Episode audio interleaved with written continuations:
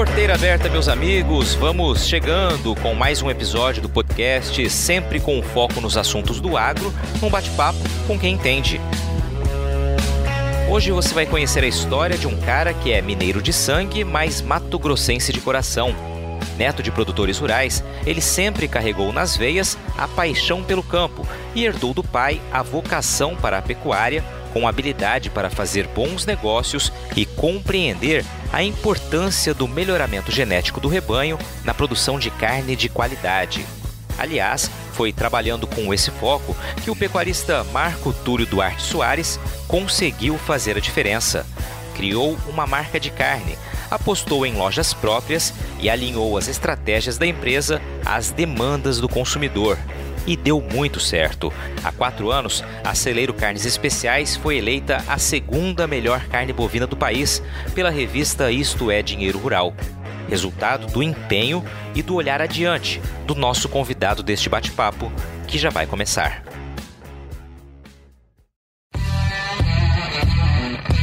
Aos 51 anos de idade, o Marco Túlio é uma daquelas pessoas que pode bater no peito para dizer que tem construído uma carreira de sucesso pecuarista, empresário, voz de liderança no setor produtivo e no cooperativismo, ele também dedica tempo para idealizar projetos beneficentes, capazes de reunir um exército de voluntários que doam tempo e esforço com sorrisos no rosto.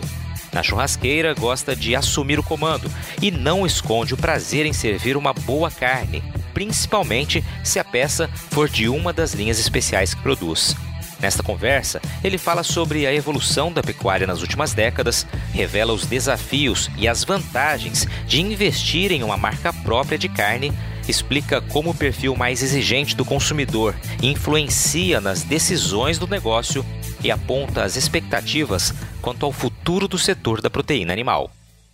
Marco Túlio Duarte Soares, meu amigo, que bom falar contigo, cara. Que legal poder contar com a tua presença no podcast e eu sei que você tem muita história para contar e por isso eu já queria te agradecer pela presença e já começar com você contando um pouquinho da tua origem, cara. Você é um mineiro mato-grossense. Vamos explicar isso para quem está nos ouvindo, tudo bem? Tudo bem, Patrone, uma alegria estar contigo. Admiro demais seu trabalho, tenho te acompanhado. Fico feliz aí de ser lembrado e a gente estar tá junto nesse momento, podendo trocar algumas ideias, algumas informações, algumas experiências. Para mim, uma grande alegria. Então, como você disse, sou mineiro por acaso, quase que por acaso. Né? Meus pais, é, principalmente meu pai, já estava pelas bandas do Mato Grosso, né? É, ele veio para o Mato Grosso, já abrir propriedade rural em meados de 1961, 62. Ele vinha muito para cá abrir fazenda para a família e nesse vai e vem ele tomou por decisão de mudar para o Mato Grosso. Isso aconteceu em meados de 1970, quando eu era recém-nascido lá em Uberaba, Minas Gerais, eu vim para o Mato Grosso de colo, né, como minha mãe fala. E meu pai ele vinha abrir as propriedades, propriedade, como eu disse, para a família, mas ele já vinha também no sonho de ter a sua propriedade, né, de ter gado, porque os, os meus avós paternos, né, eles eram pecuaristas, tinham gado de leite leite, tinha um gado de exposição GIR, participou da exposição em Uberaba, desde os inícios ali da, Exposebu. Então a gente tem cravado na veia mesmo, no sangue, o, a pecuária, né? E eu fui criado, né, no meio do meio rural, no meio da pecuária. Meu pai sempre, né, teve na sua profissão número um, né, a pecuária, dentro de sua propriedade e depois ele teve um negócio onde que ele comprava e vendia animais e também comprava animais prontos para abate. Né? Então, os amigos, os pecuaristas da região, né, não só aqui do sul do Mato Grosso, mas das mais diversas regiões do Mato Grosso, ele, ele comprava o boi gordo e depois fazia as reposições em bezerros e garrote para essas pessoas. Tinha um escritório aqui em Rondonópolis, é, dos quais ele foi caminhando, trazendo os filhos para esse negócio. Né? O meu irmão mais velho também estava, depois eu comecei depois que eu fui fazer curso de técnico agrícola fora do Mato Grosso, fui fazer a escola agrícola lá em Barbacena, que equivale né, ao segundo grau, e depois terminei a escola agrícola em Rio Verde, Goiás, no último ano, e depois eu vim e entrei no escritório. E tive a satisfação de compartilhar com ele essa experiência que ele tinha ali de 50, 60 anos de pecuária, né? Então, uma pecuária que ela era diferente, mas é uma pecuária que ela veio se modernizando, tecnificando, né, e melhorando a genética. Então eu participei de tudo isso, né? Então para mim foi uma alegria muito grande, né, ela, é, é, entrar num negócio que era do meu pai, que era um negócio reconhecido é, rentável, muito bacana, sabe? Então isso me deu uma experiência fantástica de vida. Isso antes, né, de eu casar, que hoje faz 26 anos de casado, tenho uma filha chama Júlia, um filho que chama Arthur. Ela já, a Júlia já é formada em administração de empresas, formou lá no Rio de Janeiro. E o Arthur está no último ano de faculdade nos Estados Unidos, em Birmingham, no Alabama.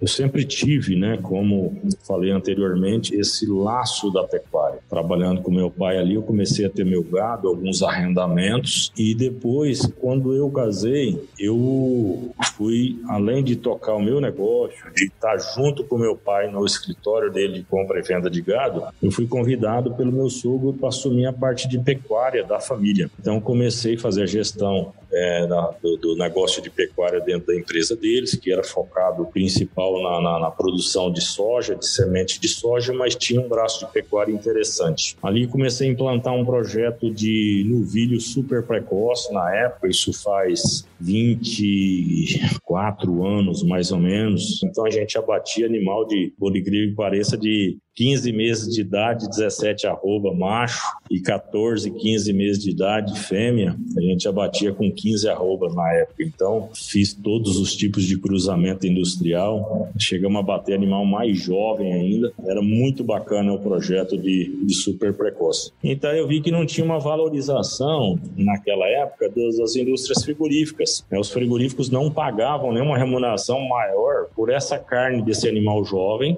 Não tinha nenhuma classificação classificação assim especial, sabe? Nem no macho, nem na fêmea, né? Se a referência era que o animal tinha pouco acabamento de gordura e etc, etc. Só que na prática não era isso, né? Quando você abatia uma fêmea de 14 meses com 15, 16 arrobas, cara, era uma carne que ela derretia, né? A gente era inconcebível para nós a gente produzir um produto daquilo e não ter um valor comercial interessante, né? Aí o que, que eu fiz? Eu mudei o projeto de pecuária ali do meu sogro, comecei a inserir né, a genética de Nelore, porque assim estava se abrindo muitas fazendas na época, muita gente precisando de reprodutores Nelore, tinha poucas, né, poucas opções aqui de venda na região, então eu fui potencializar isso porque eu via que ali dava para agregar um pouco de valor na pecuária. E continuando sempre paralelo ao meu negócio, né, de alguns arrendamentos, onde que eu terminava fêmea né? Sempre gostei muito de trabalhar com a fêmea por conta do giro é, mais rápido da terminação desse tipo de animal. Depois fui convidado para tocar os negócios de agricultura. Para mim foi uma experiência fantástica, onde que aprendi ali a diferença de um pé de soja para um pé de soja que não ia produzir grão, que ia produzir semente de soja. Eu fiquei 10 anos envolvidos diretamente nesse processo de produção, onde que nós começamos a empresa ali com 200 mil sacos de soja, fomos para 2 milhões de sacos de soja. A empresa, uma das mais conceituadas do Brasil no que diz respeito à qualidade de semente de soja. Conseguimos atingir um share na época de 3,3% do mercado nacional de semente de soja. Era semente de soja para Mato Grosso, Mato Grosso do Sul, Goiás, né, algumas áreas que estavam se abrindo ali para Tocantins. Então, assim, para mim foi uma alegria e uma outra faculdade que, paralelo a isso, eu fazia curso de administração de empresas e depois fiz uma graduação em agronegócios aqui em Rondonópolis, né, que eu já morava aqui. Então foi, foi bastante interessante esse período da minha vida. Legal que você já traz assim, resgatando um pouco da tua infância, né, adolescência, esse trabalho conjunto com o pai e depois também posterior ao sogro. Bacana você trazer pra gente essa história, a gente poder entender, né, o, o empresário Marco Túlio de onde ele veio, né, e as experiências que você foi adquirindo ao longo longo do tempo, citando inclusive a agricultura, que eu imagino te deu uma experiência de gestão né, muito interessante. Você destacou isso também. Eu queria só aproveitar antes da gente tocar adiante, né? Que sei que você tem mais coisas para dizer. Você falou ali um ponto importante, que é a pecuária era diferente naquela época. Eu queria que você falasse um pouquinho sobre isso, comentasse o que, que era diferente na compra e venda de gado naquela época, o que você se recorda desses 20 anos atrás, mais de 20 anos atrás, e também eu queria resgatar um pouquinho lá no passado ainda, você falou que viveu uma infância que você estava constantemente indo para fazenda. Eu queria que você trouxesse para a gente um pouco aqui do que era essa experiência ainda como criança, é, adolescente, antes de iniciar de fato trabalhar, a tua a memória, o que, que vem da fazenda na época dessa atividade rural? Minha infância e adolescência na pecuária foi muito gratificante, né? Tem muito boas é, lembranças desse período, né? A gente ficava ansioso para as férias, porque nas férias a gente passava os 30 dias dias, 60 dias das férias na fazenda, né? Então não queria reunir nem voltar para passar Natal e Ano Novo com a família, a gente queria ficar efetivamente na fazenda porque gostava demais daquilo. Ali naquele, naquele período a gente levava dois, três amigos, dois, três primos, né? Então aquilo era assim, era um trabalho de acordar de manhã cedo, ir no curral, ajudar a tirar leite, depois montar, vamos fazer o manejo do gado. Naquela época existia muita castração, né? Vamos agora é um lote de, de animais para castrar, porque os frigoríficos não compravam boi inteiro, era só boi capão. Meu pai foi o primeiro pessoa a fazer inseminação artificial no estado de Mato Grosso. Então assim, a gente teve já essa ligação com a genética desde então, sabe? Então, as vacas PO, né, ali a, a inseminação e vir animais com genética mais avançada, aquilo para nós era um, é, é, era um sonho se realizando, né? Então minha infância na pecuária, ela foi muito, é, foi muito bacana. Essa propriedade era na Araputanga, perto de Mirassol do Oeste. Então, assim, a gente traz efetivamente essa raiz. E eu, assim, o que mudou é, na pecuária daquela época para cá e essa evolução é muito grande, né? Né, patrone? Assim, a gente via animais com 5, 6 anos indo para o abate, né? Então, o ano passado fechou praticamente 20, 20% dos animais que foram abatidos no estado de Mato Grosso tem menos de 24 meses, né? Então, assim, a evolução genética é gigantesca. Então, na época que a gente ajudava meu pai no escritório, tinha esse escritório de compra e venda, que foi na nossa adolescência, a gente ia ver boi magro para comprar, mas não é um boi magro hoje que é um garrote de 18 meses, 20 meses que vai para um confinamento. É, era boi magro de 3 anos e meio, 4 anos, que você ia colocar na invernada para terminar. Existia muito pouco confinamento, vamos dizer assim. Algumas pessoas começaram a tratar em coxo, mas era coxo como semi-confinamento. Depois veio né, o processo de confinamento em si, é, mas a gente participou de toda essa evolução genética, né? Porque hoje, para você ver um, um boi de mais de quatro anos num pasto sendo terminado, isso é, isso é raro hoje, né? E aqui, na nossa época, era comum. A gente tinha até um cliente aqui no Pantanal, no, no sul de Mato Grosso, é município de Santo Antônio de Leverger. Então, ele tinha lá, ele abatia as boiadas de cinco anos, ele tinha os bois que ele fala que ia, ia entrar em terminação quatro anos, daí ele tinha os, os garrotes de três anos, depois os garrotinhos de dois anos e depois tinha os bezerros de ano, né? Então ele, olha o volume de animais de pasto que ele tinha que ter para ele ir fazendo as terminações. Hoje, hoje ele abate animal com, com dois anos, dois anos e meio ali numa tecnologia no Pantanal. E aí, assim, porque hoje, hoje existe tecnologia que possibilita isso, né? E muitos dessas pessoas deixaram até de, de terminar animais ali estão produzindo bezerros, né? Porque o bezerro hoje ele passou a ser um negócio bastante interessante economicamente. Quando você vende o quilo do bezerro hoje hoje é muito melhor, às vezes, do que você terminar um animal é, numa propriedade ali no Pantanal. Então, gente, isso foi,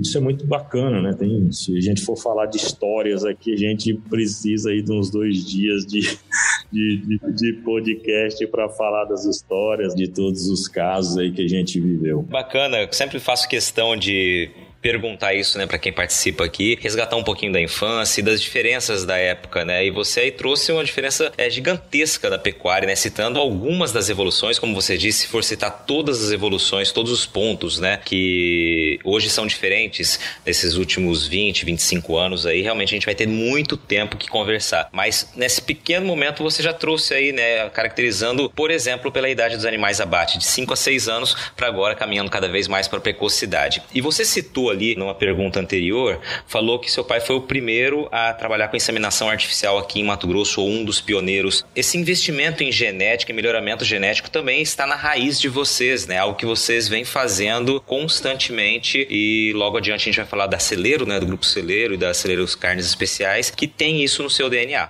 É, sem dúvida eu tenho isso, como eu falei desde a da época dos meus avós, né? Então meu avô ele criava em propriedade lá em Uberaba, gir, é, fazia exposição com gado gir e etc. E meu pai, ele, ele com essa história do, do Mato Grosso, ele viu que aqui era o potencial era mais animais de corte. E a raça, desde então, que ela tinha melhor adaptabilidade para o nosso clima, para a nossa topografia, para nosso tipo, os nossos tipos de vegetação é o zebu, no caso o Nelore, né? O giro ainda era muita aptidão leiteira. E aí ele começou a trazer é, reprodutores de Uberaba até para vender aqui no Mato Grosso. Então ele conta uma história, ele trouxe um caminhão de touros aqui para o Mato Grosso e ele demorou 13 dias é, na estrada de Uberaba para cá para trazer esses animais para comercializar. Então e aí ele ia juntando, trocando esses touros em, em, boi, em bezerro, ia juntando esses animais depois soltava as comitivas de volta para as propriedades em São Paulo.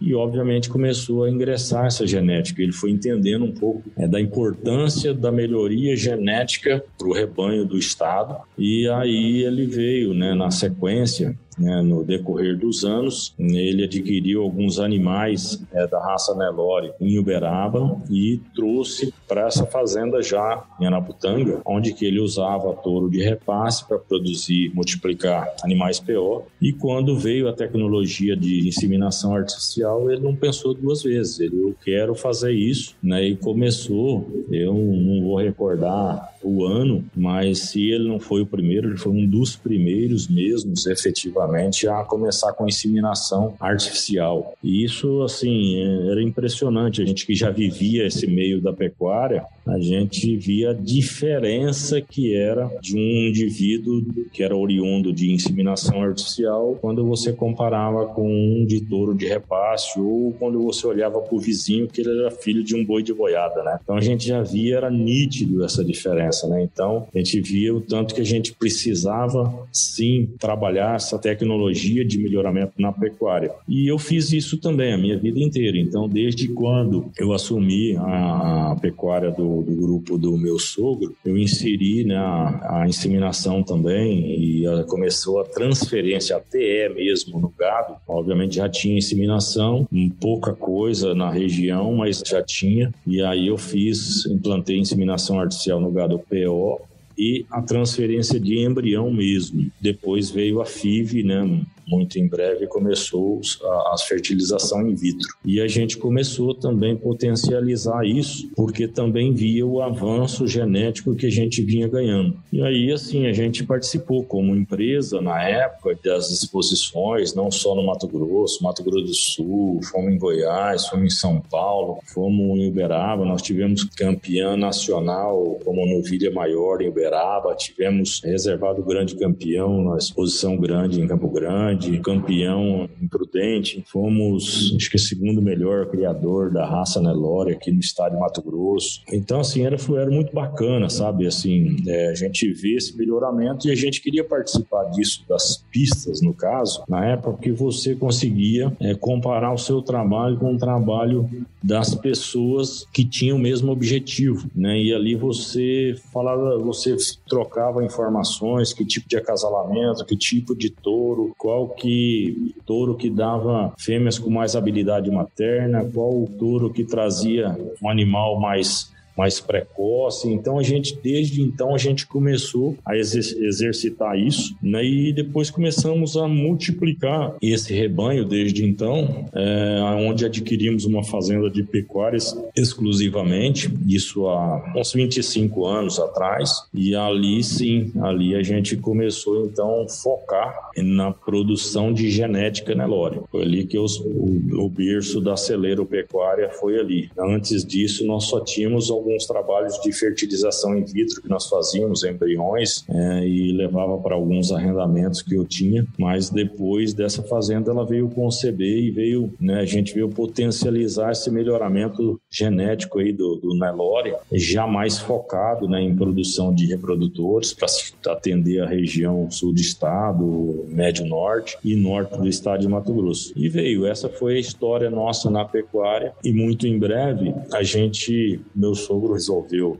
é, fazer uma partilha e uma, um processo de sucessão, onde foi montada uma holding na empresa dele. E aí a gente veio para o conselho de administração da empresa e aí efetivamente eu vim para o nosso negócio, né, de corpo alma. Foi onde que nós criamos a Celeiro Carnes Especiais. Tínhamos ali a Celeiro Pecuária, daí veio a Celeiro Carnes Especiais. E como a gente veio, né, efetivamente daí então para a cidade é, sem fazer uma gestão direta na propriedade lá, onde que tinha 600 funcionários na época na produção de semente, eu procurei algumas outras, não vou dizer ocupações, né, mas algo que eu conseguisse agregar, que eu conseguisse fazer algumas entregas, que eu conseguisse também continuar me capacitando como pessoa e como profissional. Aí eu fui convidado para assumir a presidência da cooperativa Sicredi aqui na região sul de Mato Grosso. Para mim foi uma grande alegria, um grande orgulho, né,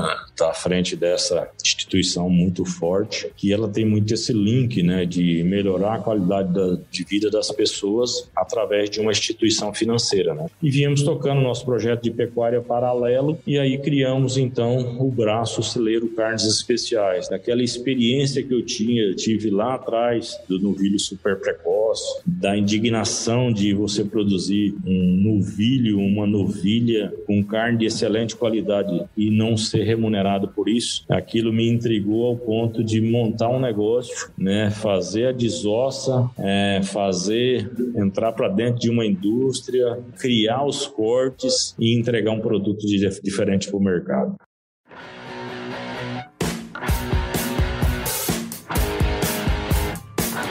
Você está ouvindo o podcast do Patrone. Agroinformação com quem entende.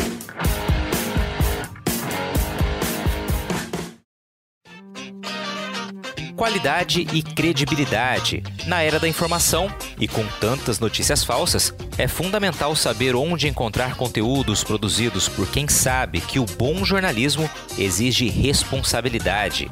E foi comprometido com você que o portal Lei Agora montou uma estrutura robusta, com uma equipe experiente focada em comunicar de um jeito diferente e dinâmico o portal se tornou a primeira multiplataforma com conteúdo online e audiovisual em Mato Grosso. Lá você fica sabendo tudo sobre política, esporte, cultura, entretenimento e também sobre agronegócio. Toda quarta-feira à noite tem o programa Agro Agora, apresentado pela produtora rural Adriane Steinmetz, que, aliás, foi a entrevistada do episódio número 5 do podcast. Vale a pena você conferir a história dela. No Agro Agora, a Adriane fala de temas importantes do setor, com o conhecimento de quem também está do lado de dentro da porteira. Para acessar todo esse conteúdo no site ou nas redes sociais, é só digitar leiagora.com.br. Legal, Túlio. Vamos aproveitar que você começou a falar já da Celeiro Carnes Especiais. Eu queria que você resumisse um pouquinho a história da Celeiro. Começa lá no grupo Celeiro, né? Já são mais de duas décadas, 25 anos, se eu não estou enganado. E vocês chegaram, inclusive, a trabalhar com ovinos também, né? Era um foco lá no começo. Eu queria que você explicasse pra gente essa trajetória até chegar onde vocês estão hoje. Nós começamos, sim, há 25 anos, com afinco no melhoramento genético da raça Nelore. Nessa fazenda que a gente nomina como Fazenda Jurig, ela está sediada aqui no município da, da Pedra Preta, 90 quilômetros de, de, de, Rondonópolis, e ali a gente então potencializava né, o aumento e o melhoramento genético da raça Nelore, e sempre tendo como princípio também a otimização das estruturas. Então a gente, desde então também a gente tem é, projeto de piscicultura e temos um projeto de ovinocultura também. E a gente também começou é, a aumentar o rebanho de ovinos, né? A gente contratou uma pessoa mais especializada em manejo de ovinos, a gente foi potencializando esse rebanho e aí na época começou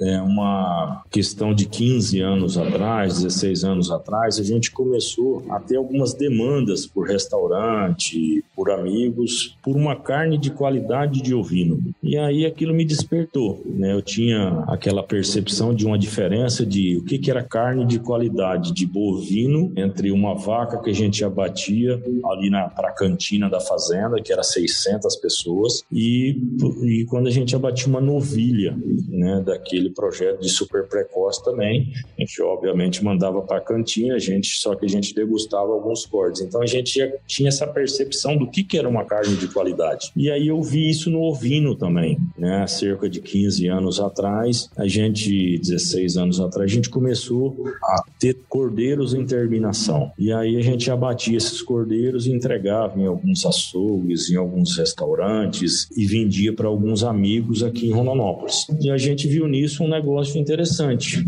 né? Que a gente precisava profissionalizar isso. A gente teve que construir, até dentro da prefeitura de Rondonópolis, uma certificação do serviço de inspeção municipal, que não tinha. Em paralelo, nós construímos uma estrutura na nossa propriedade aqui do lado de Rondonópolis e montamos uma pequena indústria frigorífica de ovinos né, onde a gente abatia os animais e fazia o processamento de desossa e cortes especiais de cordeiro. E aí, a hora que a gente começou a entregar isso para o mercado, foi impressionante, né, o nível de aceitação das pessoas. Assim, as pessoas que iam viajavam para Argentina, para Uruguai, às vezes para a Europa, às vezes para algum restaurante melhor em São Paulo, ainda via um carré francês, tinha acesso a isso, né? Mas aqui não existia isso, né? Então, a gente começou a entregar isso no mercado. Então foi um estouro, sabe? E aí gente começou a fazer esse exercício também aí na capital, em Cuiabá. E a aceitação foi gigante. E aí a gente voltou com a tarefa de potencializar isso. Né? Precisamos melhorar, aumentar o rebanho de ovino, precisamos é, fomentar a cadeia precisamos fazer isso crescer, porque a demanda é gigante. Eu sempre dou exemplo, a mesma coisa de você ir numa padaria é, e pedir 10 mil pães por dia e o padeiro falou, cara, só tem farinha de trigo para produzir 5 mil.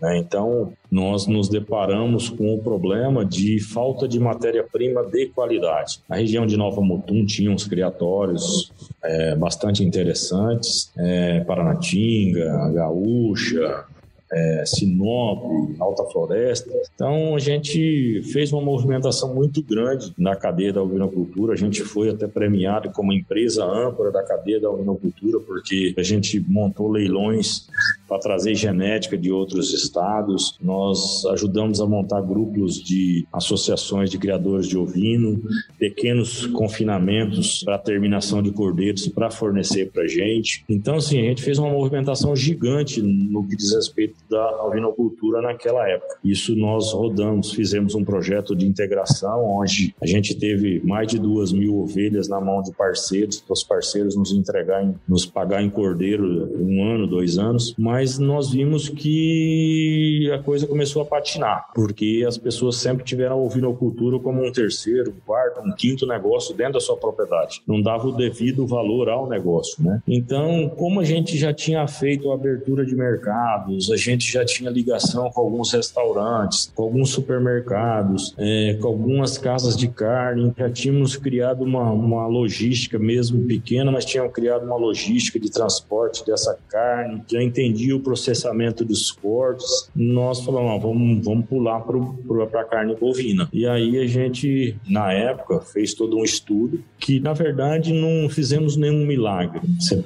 olhar 15 anos atrás, é, você ia dentro de um curral frigorífico, você via vacas de 15 anos, vacas de 12 anos, vacas de 10 anos, vacas de 8 anos, de 6 anos e novilhas de 3 anos e de 2 anos e meio mesmo curral. Então, o que, que acontece? Aquele curral ali com aqueles 20 animais eram abatidos e isso ia para os açougues, para os mercados.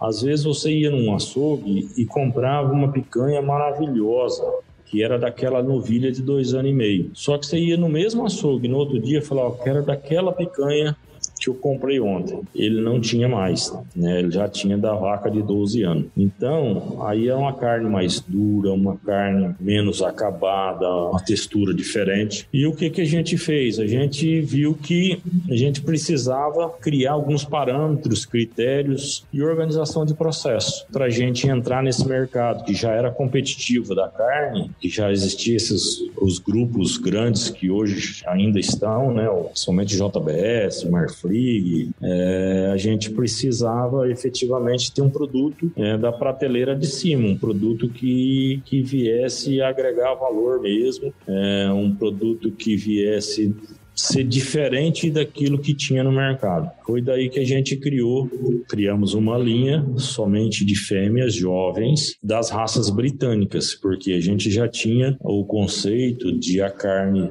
britânica, né, das, principalmente da raça Angus, ela tinha é, sido melhorado geneticamente, um dos pilares era a carne de qualidade, né? ela já trazia o, o marmoreio na carne, né? Então a gente entrou com esse produto. Então a gente só abatia dentro de uma linha de carne novilhas, a gente na época falava, né, Angus, né? Mas na verdade é, são britânicas, né? A maioria delas filhas de Nelore com inseminadas com Aberdeen Angus. Então a gente conseguiu colocar esse produto tanto no mercado é, de Rondonópolis como no mercado em Cuiabá, é, para restaurantes, churrascarias. Foi muito bacana o nível de aceitação. E só que, como todo negócio que tem sucesso em algumas partes, tem desafios em outras. Né? A gente falava, ah, beleza, a picanha da novilha britânica eu consigo vender mais caro, mas e o músculo? E o patinho?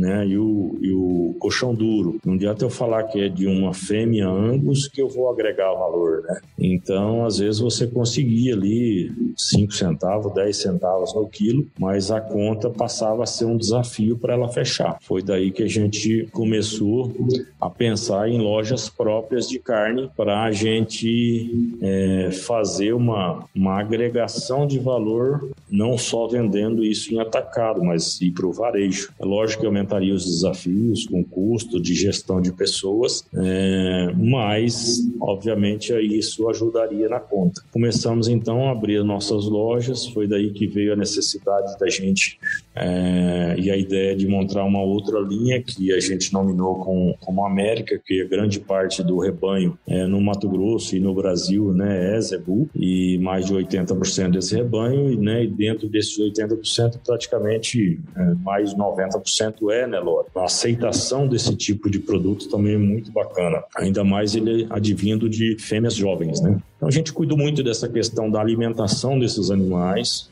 desde o início, não permitindo que fosse usado nenhum subproduto de algodão na dieta para que não interferisse na qualidade direta da carne. E depois veio na sequência a gente criou uma linha dentro da linha Euro, que a gente chama dessas raças britânicas, a linha gourmet, é, por conta de questões de gramatura para atender steakhouses e restaurantes e hotéis, então os cortes precisavam ter o mesmo tamanho. Então a gente criou a linha gourmet para atender esse nicho de mercado e criou a linha Slim para atender o nicho de mais fit, né? Que é uma carne sem gordura subcutânea. Essa aí é a adivinha das, das fêmeas jovens, né, Lore? E a gente veio buscando, né? Veio buscando aí um crescimento é, de volume de animais, um crescimento sempre de qualidade, melhoria nos processos. E aí nós fomos gratificados, né? Nós fomos reconhecidos, mesmo estando aqui no sul do Mato Grosso, como a quinta melhor marca de carne, depois a quarta no ano subsequente, depois a gente pulou para a segunda melhor carne, marca de carne do Brasil, esses reconhecimentos aí pela revista Dinheiro Rural, e depois nós tivemos a certificação pelo Miguel Cavalcante lá, pelo Beef Point como a melhor marca de carne do Brasil. Então, para nós isso foi uma alegria que mostrou que a gente estava no caminho certo, mesmo sendo uma empresa pequena, menos estando no Mato Grosso, não, não estando presente né, nas principais restaurantes e steakhouses do, do, do de São Paulo, você estava sendo visto e reconhecido. Né? Então, para nós foi uma grande alegria. E aí nós potencializamos o nosso negócio, colocamos carne no mercado em São Paulo, tivemos em 11 lojas da rede São Marché em São Paulo, abrimos franquia de lojas aqui já no estado de Mato Grosso e diversos projetos foram criando. Mandamos carne também para Mato Grosso Sul, para Goiás, para Rondônia, para o Acre e veio muitos pedidos de abertura de lojas, de parceria, isso e aquilo. E a gente foi medindo isso tudo e fomos é, construindo o nosso projeto, aonde que nós nos deparamos que o melhor para o nosso negócio é crescer com lojas próprias. Não é produzir muito volume, não é escala. O nosso negócio é volumes menores e sempre focado em qualidades é, nas nossas entregas e agregar valor no, no produto final. Então, isso foi o conceito nosso de negócio. Muito legal a sua história, cara. Fiquei ouvindo aqui vários pontos interessantes que você disse, né? Desde a fase de transformar ali, ajudar na transformação da cadeia da ovinocultura em Mato Grosso, né? Vocês tiveram um trabalho essencial, mas posteriormente acabaram encontrando um problema que foi justamente ter uma demanda potencializada e uma falta da oferta, né? Do produto a ofertar. Transformar esse problema numa oportunidade, focando os olhos olhos, então, já que havia toda uma estrutura já construída, uma pavimentada para utilizar carne bovina, né, fazer o mesmo com a carne bovina, e aí vocês começaram a encontrar né, oportunidades, focando também em nichos de mercado. Você trouxe aí uma gama imensa de produtos que vocês têm feito e de um, um olhar que é muito interessante, né? Você vê o pecuarista é, fazendo todo o caminho, né? Ou seja, investindo também em linha de abate própria, em melhoramento genético que já vinha sendo feito, depois depois em lojas próprias, né? E fazendo todo o trabalho é algo realmente muito difícil de encontrar é, bons exemplos assim, né? Muito interessante. Eu queria perguntar alguns pontos aqui, só respostas breves, que eu sei que muita gente pode estar curiosa. Vocês ainda trabalham com ovinos ou não? Ovinocultura a gente tem até hoje, não vamos deixar de ter nunca. Só que o nosso foco hoje na ovinocultura é produção de genética. Então a gente sempre, todo ano, faz uma renovação com reprodutores é, de transferência de embrião. A gente traz ou de amigos do Paraná ou de São Paulo. E aqui a gente produz animais 3 quartos, 7 oitavos, 15, 16 para atender os rebanhos, entendeu? Mas o rebanho nosso hoje está limitado em 200 cabeças e a gente não quer ampliar isso, a gente só quer melhorar a qualidade dos animais para fazer as entregas e também agregar valor no, no, no, produto final, que é o reprodutor da raça. Outro ponto, você diz que é uma empresa pequena, eles consideram como uma empresa pequena né? E diz que a, a escala não é o objetivo de vocês. Por curiosidade, hoje vocês abatem quantos animais aproximadamente por mês? E é só abate de linha própria, de animais próprios? Vocês também têm parceiros que atendem a todos os requisitos que vocês passaram a estipular? Hoje a gente abate é, e, e, processa 150 animais por semana, em torno de 600 animais por mês. E a gente tem condição de pular para mil animais mês, dentro de é, estrutura, dentro de pessoas, dentro dentro de logística e dentro de vazão de produto. Acontece que quanto mais produto você tem, mais você tem que entrar em competição com o mercado, você tem que baixar preço e você diminui suas margens. Então a gente é muito disso de medir mercado de acordo com oferta-procura, sabe? Então hoje nós vivemos um momento onde que o poder aquisitivo das pessoas diminuiu muito, abaixou o consumo per capita, então a gente está respeitando isso. Então a gente está colocando menos carne no mercado. A gente considera que isso não fase, né? Da forma que a gente já abateu mil animais por mês, a gente pode voltar a isso no final do ano. Por quê? Porque a oferta de matéria-prima tem e a gente tem sempre um, uma produção própria na fazenda. É, a nossa fazenda hoje ela, é, ela não só produz a genética, que a gente vende reprodutores o ano inteiro, né, Lore? A gente vende embriões e tal, mas a gente também tem é, um pulmão, onde que a gente tem animais ali para estoque regulador e nós criamos uma propriedade onde que ela possui regularização fundiária, ela possui todos os quesitos sociais e ambientais, ela, ela tem toda a convalidação no que diz respeito a essa chancela. Infelizmente felizmente, isso todo mundo tem que estar é, adequado a essas questões, né? A gente sabe que, né, que não é todo mundo, não é 100% que estão, mas hoje todo mundo caminha para isso, né, para ter uma propriedade que respeita todos os quesitos sociais e ambientais. Então a gente recebeu algumas certificações, a nossa propriedade, como o, o selo produzindo certo da ONG Aliança da Terra. E aí, dessa certificação, a gente produz dentro da nossa propriedade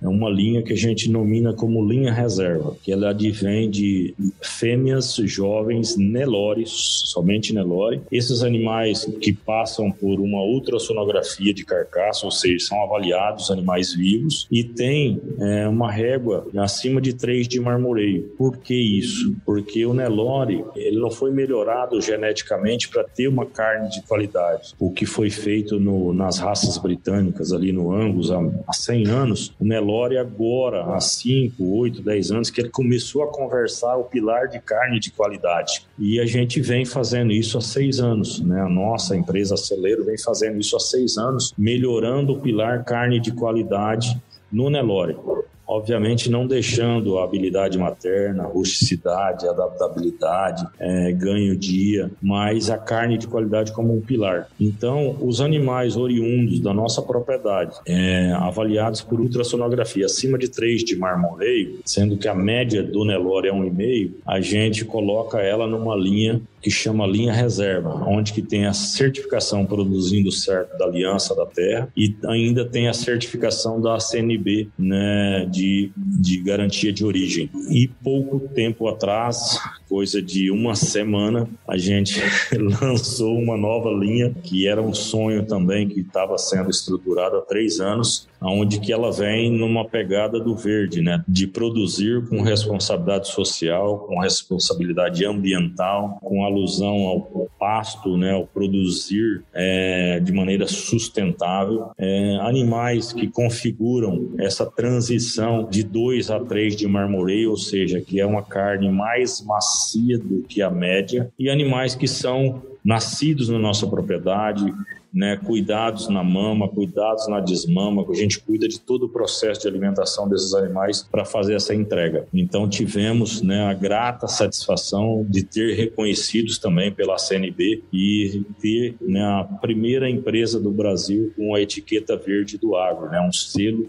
né, de responsabilidade social e ambiental. Então nós estamos num momento de muita alegria com o lançamento dessa nova linha, uma nova, nova fase para a nossa empresa. Eu queria só que você explicasse brevemente, Marco Túlio, como a gente tem né, pessoas que não necessariamente sejam da pecuária, estejam familiarizados com alguns termos que você citou aqui, você falou que querem elevar a régua ali acima de 3 de marmoreio na linha reserva, né, que a média do Nelore é 1,5. O que é o marmoreio de um jeito breve, assim, como você consegue melhorar esse índice? É de acordo com a genética da raça, né? Por exemplo, de 0 a 10, vamos enumerar mesmo, o Nelore ele tem um e meio de média de marmoreio. O que, que é um marmoreio? É a gordura entremeada na musculatura da carne. Para que, que serve o marmoreio? O marmoreio aumenta a maciez e a suculência da carne. Então, é, o Angus ele foi melhorado geneticamente para ter uma carne com mais marmoreio. Então, a média do Angus é entre 13 e 3,5. Por isso que o Angus hoje ganhou o conceito de melhor carne do mundo. Então, você vai na Argentina, a melhor carne do mundo é do Angus. Você vai no Uruguai, você vai no Brasil, nos melhores restaurantes, se só se fala em Angus. Você vai nos Estados Unidos, você vai na Europa, você vai para todo lugar lugar é o Angus. Por quê? Por causa da maciez da carne. E depois disso, numa régua de 5 a 10, é o Wagyu japonês, aquela raça japonesa, né? Então, os Wagyus 10, você tem mais a nível de Japão. Aqui no Brasil você encontra muito 5, 6, 7. Só que, quando a gente volta para o Nelore, de 100% dos animais, você acha ali 5% a 10% desses animais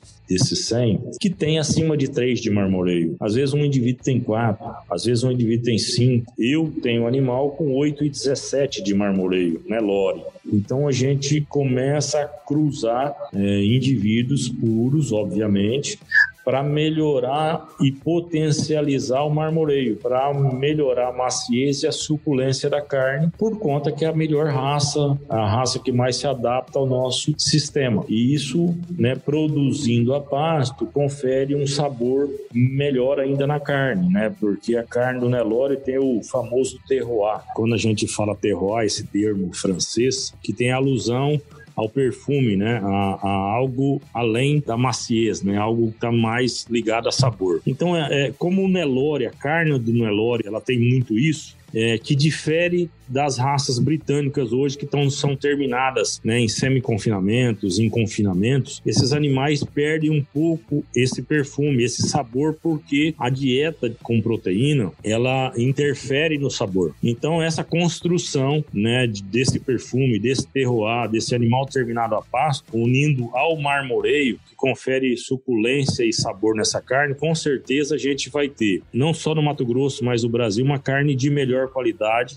para consumo interno e, obviamente, para a gente agregar valor para essa carne para o mercado externo. Beleza, de um jeito simplificado para aquela pessoa que não entende de pecuária, como que você consegue transferir essas características para as crias, né, para os próximos animais, para as próximas gerações? Como que é feita essa seleção? Quando a gente faz né, essa, esse cruzamento genético, é, o marmoreio já foi comprovado cientificamente que, que tem uma herdabilidade bastante alta. Então, quando você cruza um animal, é, por exemplo, de três é, de marmoreio com um macho ou uma fêmea de quatro, então a probabilidade é crescente. Quando você cruza um animal de 3 para 1,5, esse animal vai para 1,8, vai para 2, então você vai aumentando exponencialmente através do melhoramento genético das próximas gerações. Tá ficando claro, né? Ficou claro nas suas respostas que vocês têm um olhar muito atento ao comportamento do consumidor, que evidentemente mudou e continua mudando né, nos últimos anos aí. Como que vocês trabalham e qual a importância desse olhar atento ao consumidor na sua avaliação, Marco Túlio? É sem dúvida nenhuma, Patrone. A gente, é, graças a esse, é, essa verticalização que nós tivemos na pecuária, ou seja, desde o sistema de produção, o abate, o processamento dessas carnes, e não só colocar no mercado, mas a gente é, é, é entrar e ter contato no varejo, isso nos deu essa percepção do que, que o mercado é, ele está exigindo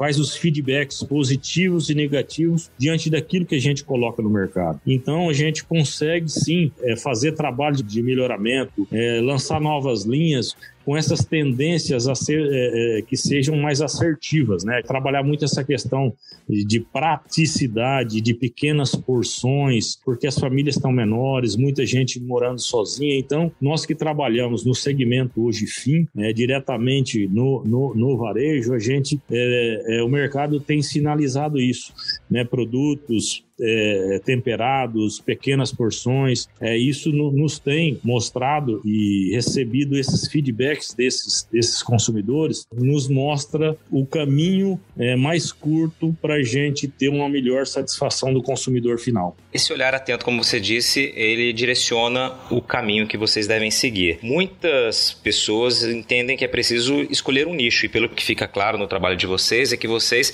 tentam atender a diversos nichos, a diversos perfis de consumidor. Isso é uma estratégia? É o caminho é, mais assertivo? É perfeitamente. Hoje a gente, a gente acha que é imprescindível para esse mercado. É lógico que se você é, fazer uma aposta, dependendo do seu negócio, para um determinado nicho, você, você tem que estar satisfeito, aquilo tem que te é, fechar a sua conta, é, tem que te dar o retorno significativo. Agora, como a gente está nesse universo da carne de qualidade é, e atende especificamente nichos, nós temos temos é, que atender a percepções e, e, gosto das pessoas no que diz respeito. Um gosta de carne mais macia, mais gorda, o outro gosta de carne mais macia, mais magra, o outro quer uma carne com mais sabor e não importa tanto com maciez, o outro quer menores porções, o outro quer um produto já temperado. Então, assim, nós que trabalhamos de uma forma verticalizada, a gente já tem o entendimento dessas pessoas e, e a proximidade com essas pessoas, a gente não tem dúvida que quando você trabalha esse leque leque de produtos, obviamente é mais custoso, é, exige mais dedicação, mais mão de obra, mais comprometimento, mais organização de processo, mas você consegue sim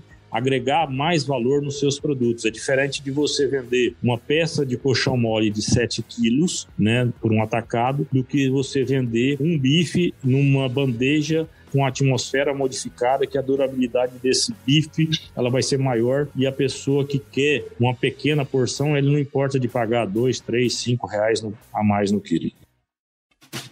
Hora daquela pausa no bate-papo para dar um recado para você que quer se vestir bem, seja no campo ou na cidade.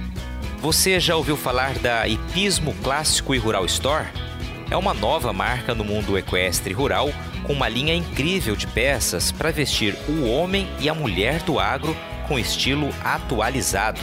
Tem jaquetas, camisas, camisetas, calças, bermudas, tudo com uma pegada moderna, caimento perfeito e excelente qualidade. Se você ainda não conhece, corre lá no Instagram para dar uma olhada nas opções. É só digitar Hipismo e Rural Store e conferir os produtos. Aliás, olha, faz o seguinte: começa a seguir o perfil para ficar por dentro das novidades e lançamentos. Aí você também já aproveita para enviar uma mensagem para o pessoal de lá e receber aquele atendimento personalizado. Tenho certeza que você vai gostar, viu? Hipismo e Rural Store, de Cuiabá para todo o Brasil. Você falou anteriormente sobre a linha green, né, a linha verde. Queria que você falasse um pouquinho mais dela. E assim, é também é uma maneira de atender a um consumidor também mais crítico, é aquele consumidor que tem uma pegada ambiental mais, mais intensa.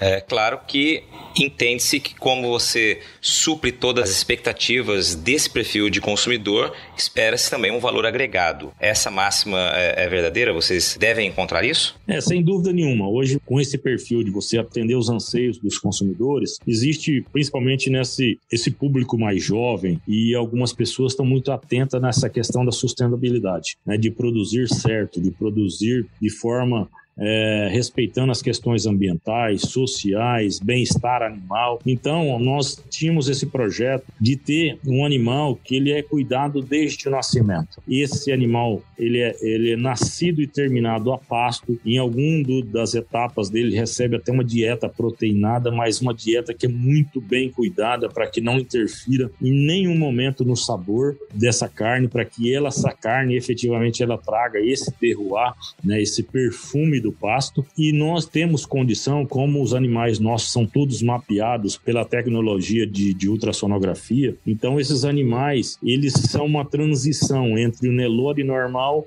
e o Nelore que a gente já, já, já trabalha na linha reserva, que ele está acima de, de 3 de marmoreio. Então, os animais que vão para a linha green, eles têm de 2 a 3 de marmoreio, são essa zona de transição. Então, a carne desse animal também é mais macia, além dela trazer o terroir. E, e, o bacana disso tudo, nós levamos essa ideia para a Associação dos Criadores de Nelor do Brasil e eles, num, num, num, esforço, colocaram toda uma energia no desenvolvimento de um selo que é nominado é, Etiqueta Verde do Agro, né, o Nelore do Brasil, e nós fomos a primeira empresa do Brasil a ter essa certificação pela CNB de produzir uma carne de forma sustentável. E nos trouxe bastante alegria no que diz respeito a essa questão de um projeto assertivo que, que fez com que as pessoas entendessem que a nossa empresa não, não quer simplesmente vender uma carne, vender um corte. Ela também está preocupada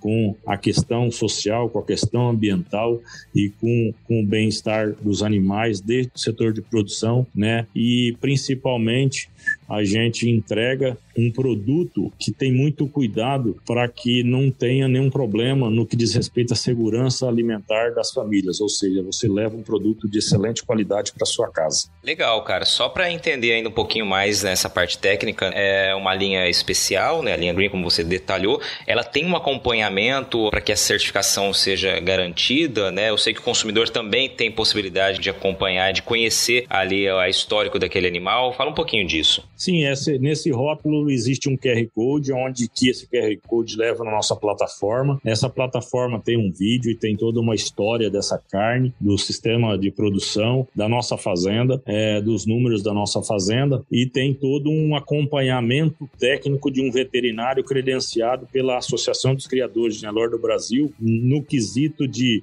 cuidado do processo de produção e validação de todos os, os setores. E daqui para frente, nós, nós estaremos estruturando todas as linhas que advêm da nossa propriedade também terão esse QR Code que conta a história da linha, quais os tipos de animais, quais as características, as, a idade, a dentição, o processo de rastreabilidade e também as outras linhas que não vêm da nossa empresa, né? De quais os parceiros, de quais as fazendas. Então, isso aí a gente vai estar num sistema de implantação, um futuro próximo. Por exemplo, é a linha euro, que ela advém de, de novilhas britânicas. Então ela vem da fazenda do proprietário tal, no município tal, foi embarcado tal dia, X animais, que deu origem a tal lote. Então a gente tem todo o processo de rastreabilidade dentro do QR Code. Então esse é um processo que a gente vai estar tá implantando para as novas linhas que já, já tem na, no QR Code da nova linha, da linha Green. Excelente, Marco Túlio. Essa visão né, atenta ao mercado, ao consumidor, ao que o consumidor demanda, é fundamental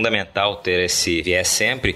E você, é, obviamente, fala também como uma liderança do setor. Né? Já foi presidente da Acrimate, né? continua hoje integrando a diretoria, também está na diretoria do IMAC. Na tua avaliação, com todas as mudanças que você acompanhou e tem acompanhado, qual o futuro na tua avaliação da atividade? Então, Patrone, para mim foi uma, uma, uma, grande satisfação, né? uma grande alegria estar à frente da Crimate, do FESA, hoje ainda na Crimate, no IMAC, na Nelore. Então eu vejo que a nossa pecuária está avançando muito. Né? Hoje a gente vê é, o Mato Grosso em si com mais de 60%, 63% das áreas preservadas. E a gente aumentando o volume de produção né, em, em, volume de animais e, e, diminuição de idade de abate e aumento da produtividade em arrobas por hectare nas terminações, cara, isso mostra o avanço tecnológico, a responsabilidade social, a responsabilidade ambiental que tem né, o setor produtivo do Mato Grosso. Hoje, não só a pecuária como a agricultura do Mato Grosso tem mostrado sim que são lideranças fortes, que são empresários do campo, que estão produzindo mais em menos áreas, com mais tecnologia, sendo mais eficientes. Cara, eu acho que isso, a médio e longo prazo, isso tendencia a ser muito mais. Nós aumentarmos não só a produtividade da soja, mas a produtividade de arroba por hectare. Nós temos hoje fantásticos projetos de integração lavoura-pecuária e isso é, sem dúvida alguma, tem tendenciado a acontecer mais ainda. Essas áreas de pastagens degradadas está tá se transformando aí em agricultura e depois numa segunda safra, uma safrinha e depois numa terceira safra, o boi. Isso vai produzir mais. As pessoas estão entendendo que essa conta é positiva, que isso tudo é benéfico não só para as questões sociais que geram emprego, geram renda, melhora a balança comercial do nossos, dos nossos municípios, do nosso estado e tem ajudado a balança comercial do nosso país. Aí, sem dúvida nenhuma, né, o que seria do Brasil nem sem a sustentação do agronegócio, né, dos números do agronegócio. Então eu vejo que isso é um caminho sem volta, eu vejo que a cada dia mais o setor produtivo está mais preocupado com as questões sociais, ambientais e produzir certo e vem fazendo através né, de, de um trabalho árduo, é, entregando um produto muito mais responsável né, e, e fazendo com que suas propriedades sejam muito mais eficientes no que diz respeito à produção. Marco Túlio, partindo para o fim aqui, eu não poderia deixar de te ouvir, conversar contigo sem falar sobre o Festival Brasileiro e a partir dele também das ações sociais que você tem se envolvido ao longo da tua história aqui em Mato Grosso. Né? Festival Brasileiro, sucesso, né? um festival de carne aí para os churrasqueiros. Eu sou um fã, um frequentador assíduo em todas as edições. Eu queria que você falasse um pouquinho sobre ele, mas já trazendo essa pegada social que eu sei que é uma das grandes cartadas né, do, do festival e de outras ações que você participa. É, isso, isso a gente sempre fala, né? O social é o que nos move, né? Você, eu prefiro muito mais ajudar as pessoas do que ser ajudado, né? Então a gente tem esse mote, a gente tem essa questão de espiritualidade muito próxima a gente, né? Nós somos frequentadores da Igreja Católica e, e gostamos muito de fazer mais, de ajudar as pessoas, né? De ajudar o próximo. E o Festival Brasileiro ele nasceu nesse intuito de nós nós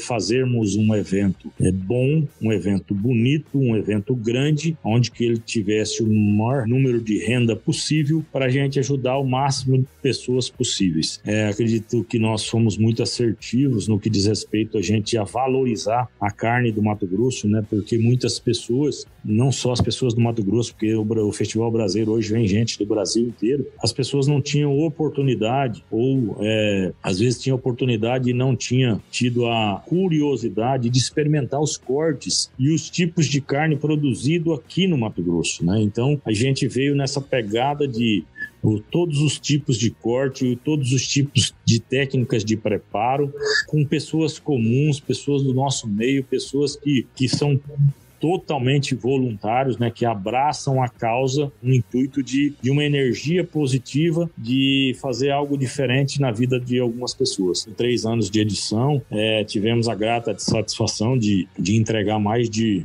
é, quase um milhão e cem mil reais, até um pouco mais do que isso, não em dinheiro, mas nós arrecadamos isso de resultado líquido, mas nós materializamos isso e potencializamos esse valor. Por exemplo, nós compramos estufas para UTI neonatal da Santa Casa de Rondonópolis, compramos cadeiras de roda para a rota de Rondonópolis, é, ajudamos lar dos idosos onde montamos salão de beleza e, e, instalação de lar dos idosos, né? É, Cuiabá nós ajudamos diversas creches, mas a gente não dá o dinheiro, a gente compra materiais, equipamentos, parte estrutural. Então, assim, é um evento muito bacana, onde que a gente presta toda uma conta, é tudo passível de auditoria e bastante nos orgulha, né? Porque a gente está valorizando a carne, do nosso estado, né, fazendo com que as pessoas tenham essa experiência de comer cortes bons, cortes diferentes, com técnicas diferentes, né, escuta uma boa música, se diverte e ajuda as pessoas. Parabenizo a você pelo projeto e em seu nome toda a equipe que participa desse projeto tão emblemático, né, com tanto resultado, como você frisou, mais do que nunca é preciso ajudar as pessoas, né? Essa fase é muito difícil, está muito difícil para muita gente. E eu sou uma pessoa testemunha em dizer que, né, participei também como voluntário de algumas edições aqui em Cuiabá e sei da energia que você emprega nisso, né? Realmente cuidando de cada detalhe, estando à frente, motivando todo mundo que está lá para participar. Isso é muito bacana. Todo mundo se sente não só ajudando, mas fazendo parte de uma grande família. Então fica aqui meu reconhecimento público por todo o trabalho que você fez. E agora te agradeço, Marco Túlio, pela participação aqui. Foi muito legal bater esse papo contigo, cara. A gente precisou encontrar uma brecha na agenda aí para poder sentar e conversar. Sabia que o bate-papo ia ser longo, mas um bate-papo bastante rico, com muita informação e muito do que é o Marco Túlio Duarte Soares. Obrigado viu, pela participação. Show de bola. Eu que fico feliz, gosto demais de você, do seu trabalho, do seu voluntariado também nos ajudando quando pode. Agradeço muito o espaço, acho que isso é muito importante, né? A gente ter a oportunidade de falar um pouquinho do que a gente faz, das experiências que nos fizeram crescer, nos fizeram melhorar e que a gente possa, né, ajudar mais pessoas, né, a, a se inspirarem e construírem negócios, né, empreenderem e nos ajudar de uma forma ou outra. Então, te agradeço demais, né, a abertura, né? Fiquei feliz demais com esse bate-papo contigo e tamo junto. Tamo junto para próxima aí, vamos somar junto e vamos ajudar esse Mato Grosso e ver esse Mato Grosso crescer ainda mais. E aí, gostou do bate-papo? Então dá aquela força e compartilha essa entrevista com os seus contatos. E olha, aproveita para mandar aquele feedback dizendo o que você está achando do podcast do Patrone. Pode criticar, elogiar, sugerir temas e pessoas para dividir boas histórias aqui nos próximos episódios. É só enviar uma mensagem lá no Instagram para @luispatrone que a gente troca uma ideia, viu? Então, gente, sucesso da porteira para dentro, força e fé da porteira para fora e vamos que vamos. Você ouviu o podcast do Patrone. Agroinformação com quem entende.